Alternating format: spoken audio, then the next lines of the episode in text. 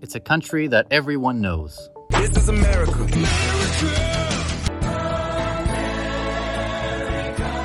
Some people love it. Right. I love America. I used to live in, in New York. Some people are confused by it. I think the most puzzling thing for foreigners is American football. Some people are afraid of it. Another mass shooting, this time Texas. It's a country of immigrants. Immigrants and refugees revitalize and renew America. But sometimes it can seem very unwelcoming. We're going to build a wall. It's going to be built. Do not come. Do not come. Join me as we explore this country and its culture. In each episode, I'll explain a different aspect of America that will help you to make sense of this complicated nation.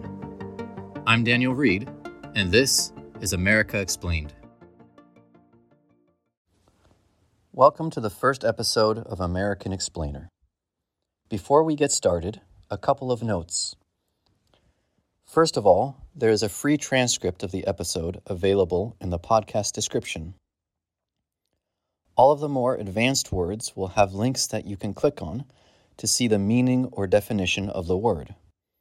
For example, in this episode, we will use the word establish a lot.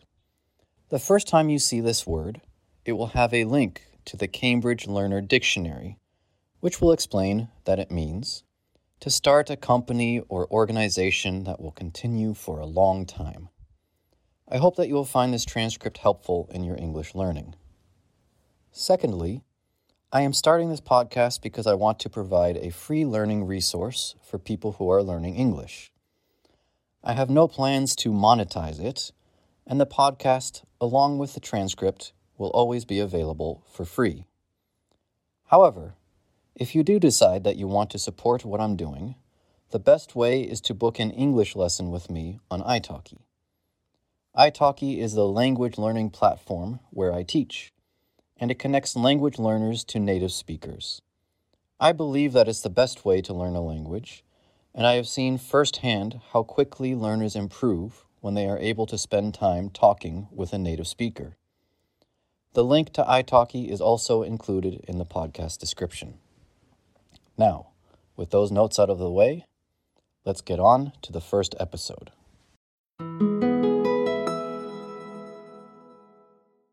Episode 1 the American Story. To start this podcast, I wanted to go back to the beginning of America. But the question is when is the beginning of America? It's hard to say exactly when American history started.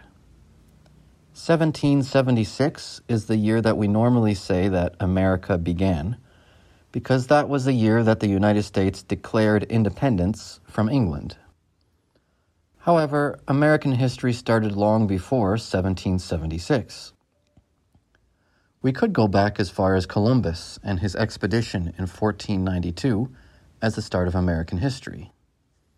However, although that was definitely an important event, Columbus was an Italian man funded by the Spanish monarchy it would be difficult to call that American history. Instead of answering the question of when American history began, I'm going to try to answer the question of when the American story began. You might be asking yourself, what's the difference between American history and the American story? Well, a story is not always 100% true, but it can be even more important than history. The American story is based on history. The people and places in the story were real. However, a story might add in some events. It might embellish some things. And it might even change what happened a little bit. A story is important because it can show what people think about themselves and where they come from. So, if you want to understand America and Americans, it's important that you understand the American story. I would argue that if an American was going to make a TV show about the American story, the first episode of the first season would begin in Plymouth, Massachusetts, in the year 1620. So, let me tell you that story.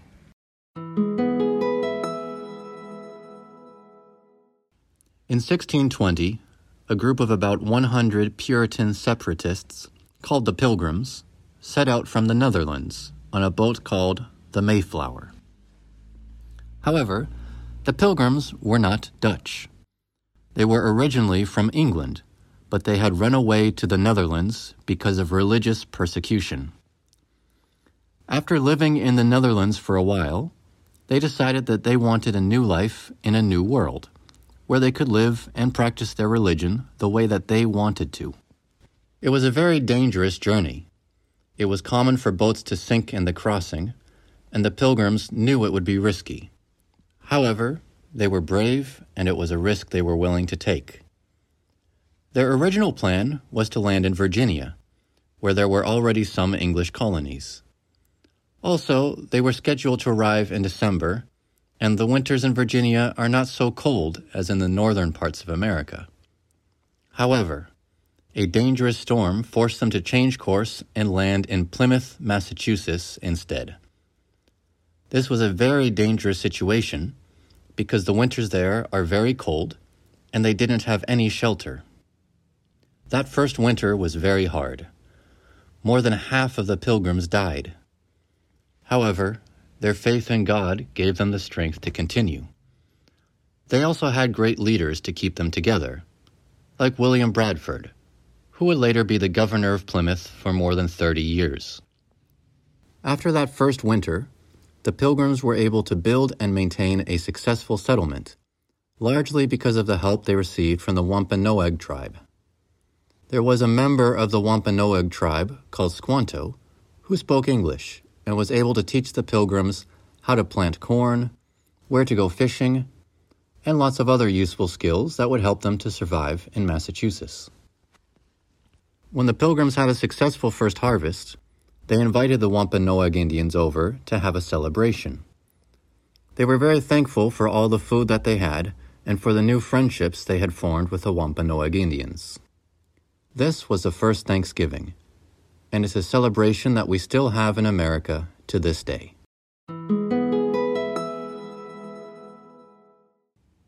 What does this story tell us about how Americans see themselves? First of all, Americans see themselves as brave people who are willing to take big risks. Many Americans think that the reason that their country has been so successful is because they are descended from people who were risk takers, and that tradition has continued on to current generations. Americans are not the only ones who agree with this theory. Here is a clip of Stephen Fry, who is British, talking about it. population of America came here by choice. They, they wanted to come. They wanted to leave Europe, mostly Europe, and come here and start a new life. So, in a sense, the gene pool is people who said, no, this isn't good enough. There can be something better. Mm-hmm. I'm leaving.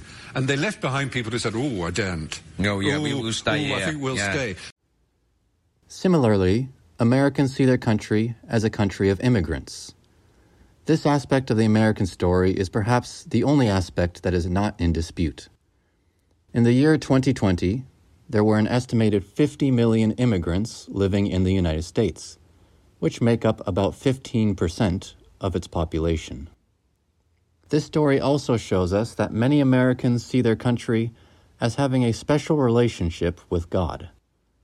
When the Pilgrims came to America, they did not call themselves Pilgrims. That is a name that Americans gave them later. In English, pilgrim usually refers to someone who travels to a religious or sacred location. So you can see that in this story, America is not viewed as just a piece of land, but as a place that God set aside for these people. This belief would have consequences throughout much of American history. This story also shows that Americans think of themselves as being rebellious.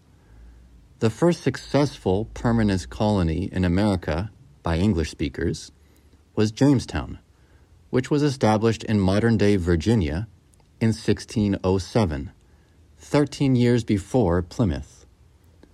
Why is it not considered the beginning of the American story? Why don't we have a holiday to celebrate Jamestown? Well, Jamestown was a colony, meaning that it was sponsored and supported by the English government. In contrast, the Pilgrims were separatists. They came to America because they didn't agree with the Church of England. For this reason, the story of the Pilgrims at Plymouth was a much better choice for a country that rebelled against the English. Finally, this story shows that Americans see themselves as welcoming to people of other cultures. The Indians were invited to the party to celebrate with the Pilgrims because they had become good friends. This last point is probably the most controversial. Many have pointed out that although the first Pilgrims were friends with the Wampanoag Indians, later generations were not. In fact, Later generations forced the Wampanoag Indians off of their own land. If you're ever in Massachusetts, Plymouth could be an interesting location for you to visit. They have a replica of the original settlement called Plymouth Plantation, where there are actors who dress, talk, and act like the original pilgrims would have lived. You can ask them questions about what they're doing and what their life is like, and they'll have a conversation with you about it. Here's a short clip of someone having a conversation with one of the actors at Plymouth Plantation. How are you? I am well, and yourself? Just fine, thank you. I see you're busy cooking. Indeed, it is some turnip from my garden that I will uh, boil into a salad for our dinner. You boil your salad? Oh, I indeed. Oh, I eat mine raw. Mm, I am surprised you are in such good health then, and much the better boiled, methinks. Is that right?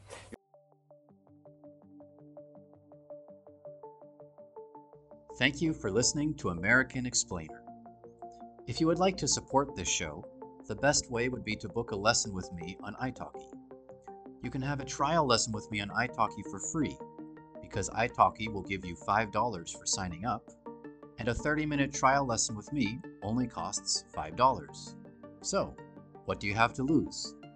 Follow the link in the podcast description to see how you can get your free trial lesson.